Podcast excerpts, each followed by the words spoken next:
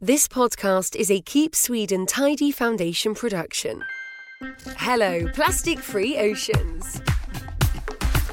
This is the podcast where we are following the progress of transforming the market on plastic products and packaging in Sweden, ultimately moving away from taking, making, and wasting to a circular plastics economy. My name is Malin Lett. And my name is Jane Falkstranden. And this is the second season of the podcast Hello Plastic Free Oceans, that is all about sharing insights from businesses rethinking plastics. In this episode, we're exploring the reuse of cups and food containers, where Evelina Lundqvist met with Annelise de Jong, project manager and senior researcher at the Swedish Environmental Research Institute, IVL. I'm very excited about this interview. This is such an important topic. Maybe we start by uh, by you summarizing very briefly what is the project and what have what have been the intentions now as you're wrapping up the project. Yeah, so um, the intentions of the project, uh, very simply said, have been to test uh, and develop a system for takeaway packaging for both food and drinks um, for restaurants and cafes and to see if uh, if people are interested in such a system to reduce uh, single-use uh, coffee mugs, uh, for instance, and uh, lunch boxes, and um, in the end also to reduce uh, waste. Perfect. And and what have been some of the partners in this? Because you've been a lot of partners yeah. on the research side, but I think also among the restaurants and cafes that have been participating.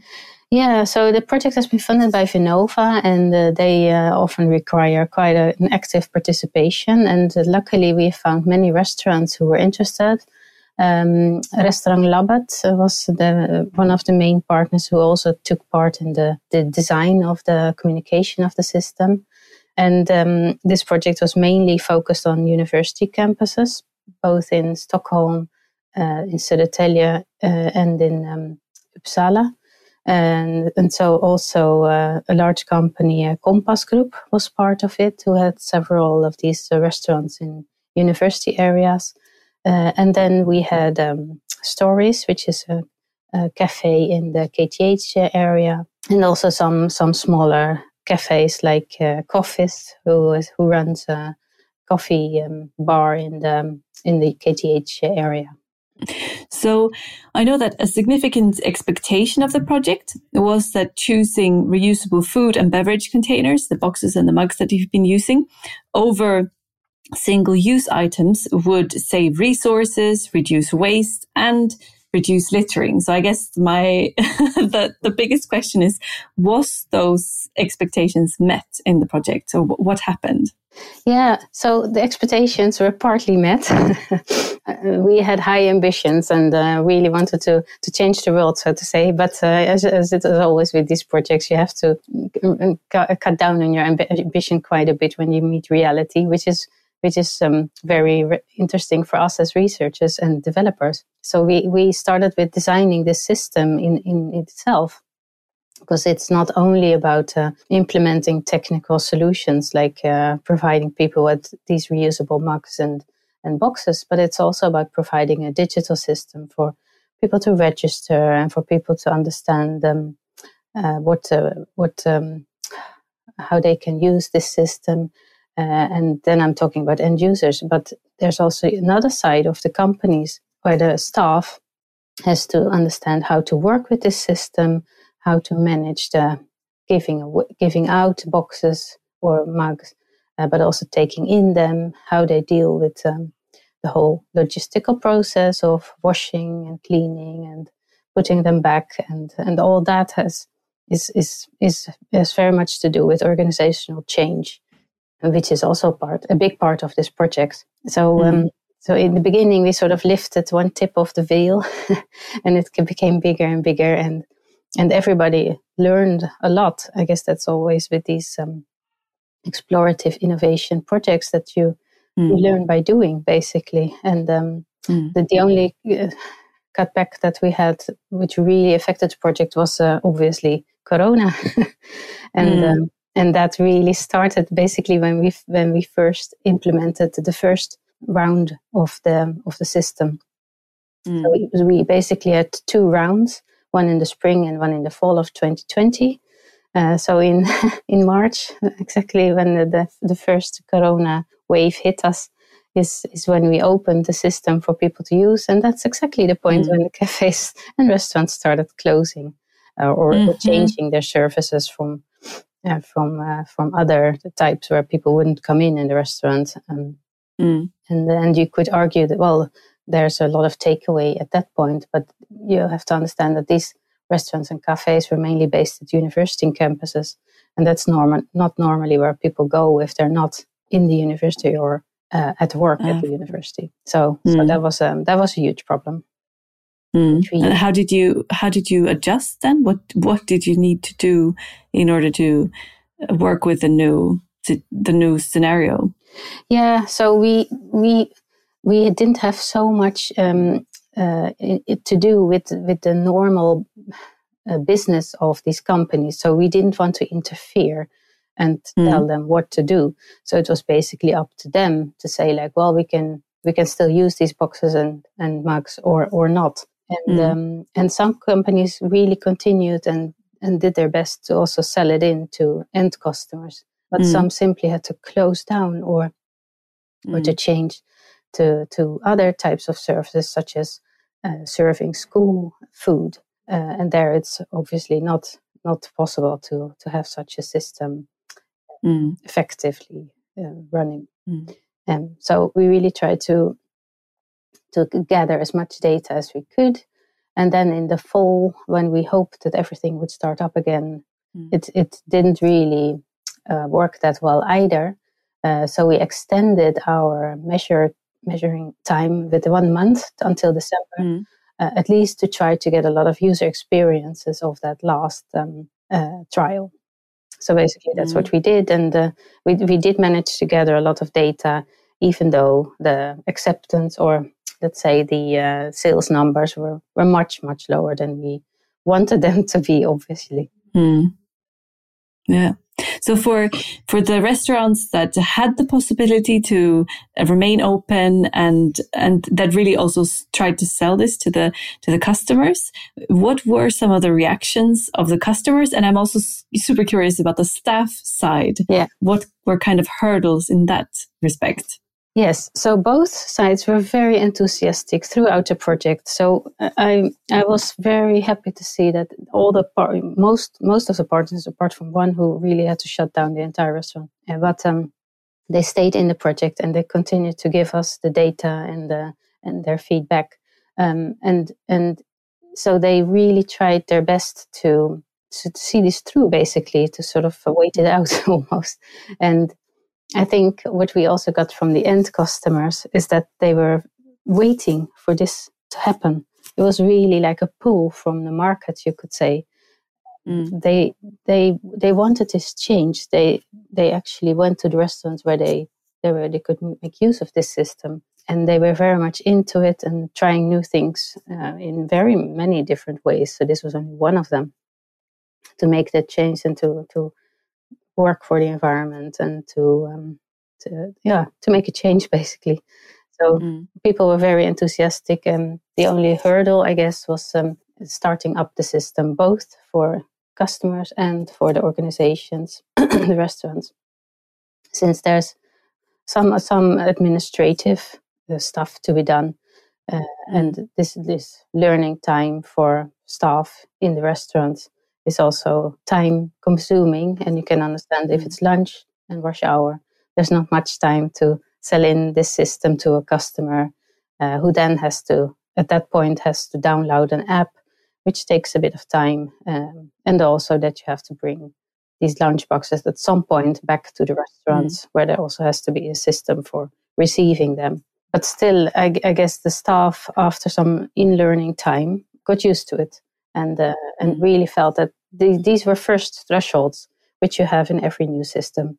Uh, but once you get over it, um, everything worked um, as they wanted it to work, and uh, mm. the same goes for the customers. Mm. Well, that's very encouraging to hear. Hi, My name is Lisa Postner Frissell. I'm working with communication here at the Keep Sweden Tidy Foundation. You're listening to Hello Plastic Free Oceans. Through the Swedish Ocean Alliance, we're encouraging and educating Swedish companies, public institutions, and other organizations to help protect our oceans from plastic pollution. Protecting the oceans from plastic pollution is essential because we want the next generation to experience the water in the same way as we did. Join the Ocean Alliance on our website, hsr.se slash Ocean Alliance, or follow the link in the show notes. Welcome to the Ocean Alliance. Back to the show. So, if you could, I know you've had probably a lot of learnings throughout the project, but if you could pick like the three most most significant learnings from the whole project period, what what would those three be?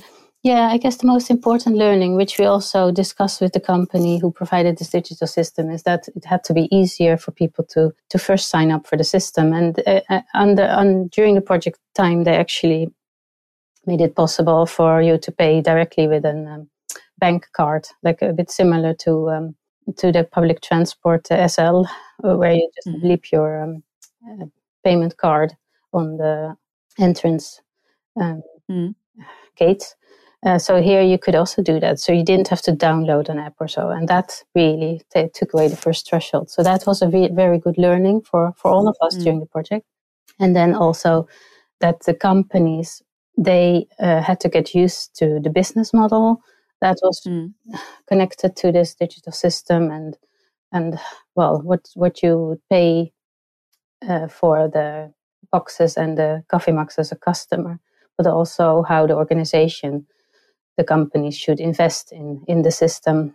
All these things are were under development, and they had to sort of develop also a, a sense or rationality in in wanting to, to, on the other hand, have an economic incentive for companies to join this system mm. and to, to sell mm. more of these boxes. And on the other hand, you want to reduce basically everything, all the projects products that you are using in everyday life there's a balance there that you have to find to, to tackle both these economic incentives for companies and on the other hand this um, wish to uh, basically cut down on on sales of, of anything related to products so to say mm. so that is an, an, important learning as well and for us as mm. researchers uh, we really f- we felt that we learned so much about how this process would go and how we would do it next time, uh, including how we would run communication uh,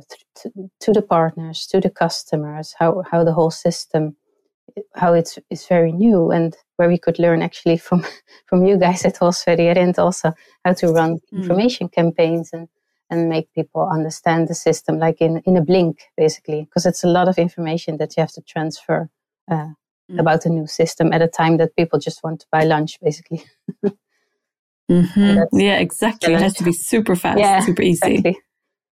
Mm. And did you ha- did you have any learnings or any impacts that you uh, observed when it comes to littering?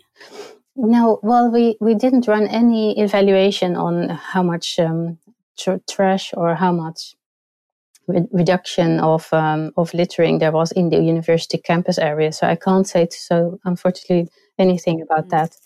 Um, but we have sort of concluded that these lunch boxes were used more than once and the mugs, uh, well, twice as, as, as, much.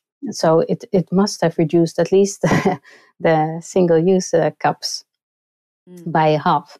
But uh, we don't know. Usually people throw them away in, um, in the, the trash boxes. So it doesn't have mm. to be littering as, so, mm. as such. So there's there's no conclusion about that. That will be a new project. yeah, we're very much looking forward to that. follow up. Yeah, that's cool. Mm-hmm. Um, so you're wrapping up the project currently.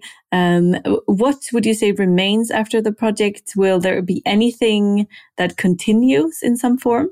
Well, we actually wrapped up the project uh, already. So that was in March 2021 when we sort of ah, okay, off and we wrote this report, I think, uh, or published it in May or June um, this year.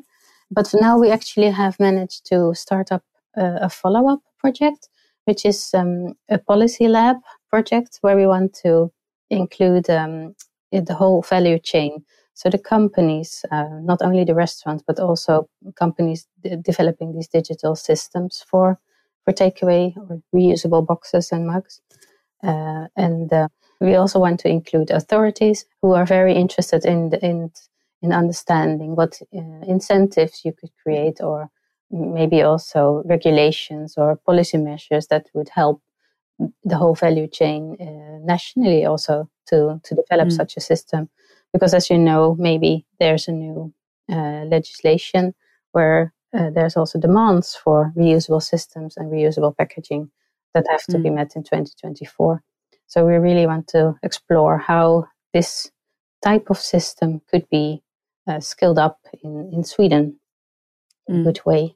Um, and then we also want to involve the end users, so the customers of these systems, to see mm. what what is yeah what is needed to make this happen, and uh, uh, in terms of user experience, how how could we improve on on on the on the systems that we have, or should we develop a new entirely central system so that people don't have to walk around with several mugs or mm. several mm. systems that yeah exactly that they have to yeah give back at several uh, stations let's say so that's um that's a, that's also a challenge which which has to mm. be addressed uh, so we will run a mm. project for about six months now the coming fall to see if we can yeah set some uh, basic conditions for for developing such a such a more national oriented system mm. Yeah, I'm rooting for you. this is so important. So maybe uh, if we go back and talk about the actual food and beverage containers that you that you used in the project, what, what were some of the properties um, that you were looking for in these particular products? And with properties, you mean? Um, perhaps uh, I know that you. I, I, saw some reasoning regarding material composition or the manufacturing process that you chose to. Some some of them were manufactured in Sweden, some in Germany. Like what what were you looking for quality wise when you were okay. when you picked these particular boxes and mugs? We were a bit, um, uh, let's say. Um, offered uh, specific solutions by one of the partners who uh, who had these uh, plastic boxes uh, but we were also looking for something that was durable, uh, mm. but also usable in many different contexts. And when you think of metal boxes, um, most of them can't be used in the microwave. And especially if you if you have lunch in these boxes, it would be nice that you can use them uh, for heating up uh, uh, food as well. Mm. So we had that as a consideration how it can be mm. used at home uh, or in the restaurants, but also uh, weight was also an important issue. If people have mm. to take this away, then if you take glass containers, it might might be an obstacle for people to to take it with them since it's mainly too heavy. Uh, if it also contains uh, like a lot of food, so mm. then plastics was actually a very sensible choice uh, since it's very durable. Um, since most of the plastics, well, all of the plastics that we used in this project at least, is 100% recyclable. Mm. So if uh, the, the, the companies that in the end would get back the boxes and the mugs that were not usable anymore, uh, they would have a system for properly uh, recycling it or bringing it to recyclers.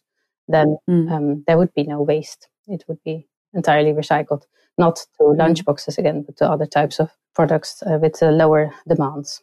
Uh, but mm. but still, um, it's um, it's it it turned out to be the best solution. And we also knew that this was difficult for end customers and even for companies to to relate to, since plastic is a bit debated and uh, mm. has maybe a bad reputation.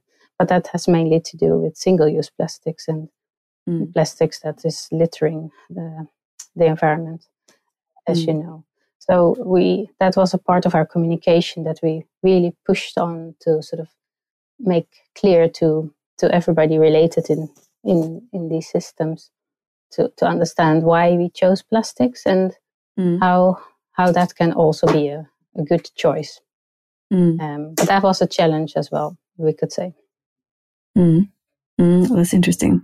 So, drawing from all the conclusions, all the experiences that you've made now through throughout the project period, uh, what would be your advice to other cafes, restaurants, maybe even food distribution partners, other stakeholders that are interested in exploring reusable food and beverage containers? Mm. What would be your advice to them? Yeah, well, who am I to give advice to those who have all the knowledge themselves? But uh, um, if I reason from the project, we could say that mm. for, for, the companies that were involved in our study, they were really interested to learn more about this system. So, so probably mm. I would say go talk to other related companies who have maybe similar goals and similar conditions, because uh, mm. well, th- there are some opportunities here, but but also maybe challenges that that have to be um, met. And and I guess mm. it's it's good to think all those things through. Like how where do I store these boxes? How do mm. I do I hire a service for cleaning, or can do it? Can I do it myself? And how how do I work with um, with the business models? All all those kind of things are very interesting to to really make a, a proper analysis before just you know throwing throwing yourself in so that mm. you have a, a, high chance of um, success and and not having to change halfway to another system which is probably not mm. not very um, advisable mm. yeah. but go for it i would say mm-hmm. it's the way to go people want this the, the the market is asking for it Awesome. Mm. Perfect. Thank you so much. Mm-hmm. Is there anything uh, else that you would like to add? Something that we forgot? Something that is important for you to say? Uh, no, I, I, just wrote something down myself. Think more into the value chain. Uh, mm. So, not sort of uh, taking the perspective of one actor in this whole value chain of, of providing the service of takeaway food and drinks, but um, mm. yeah, really going through all the different perspectives and needs and wants so that you get the right sort of approach for for mm. making this uh, making this more available in, in different parts of Sweden. So not only maybe cities, but also in in in more rural parts. Uh, mm. So so for me, that's really important. Also in the ne- next project to to think about those different. Um, yeah, different um, mm. challenges that that exist in the value chain. Yeah. Mm and opportunities. Super important. Yeah. Thank you so much for joining us today. Thank you. This episode was one of many interviews made by Evelina Lundqvist in her work on our first ever white paper, where we say hello to business that are rethinking plastics. This time she met with Annelise de Jong, project manager and senior researcher at the Swedish Environmental Research Institute, IVL. Check out the links in our show notes to learn even more about IVL and feel free to send us any questions or comments to oceanalliance at hsr.se. Also, make sure to follow Håll Rent on LinkedIn. More news and podcast episodes related to the Ocean Alliance is coming. You can find the link in our show notes.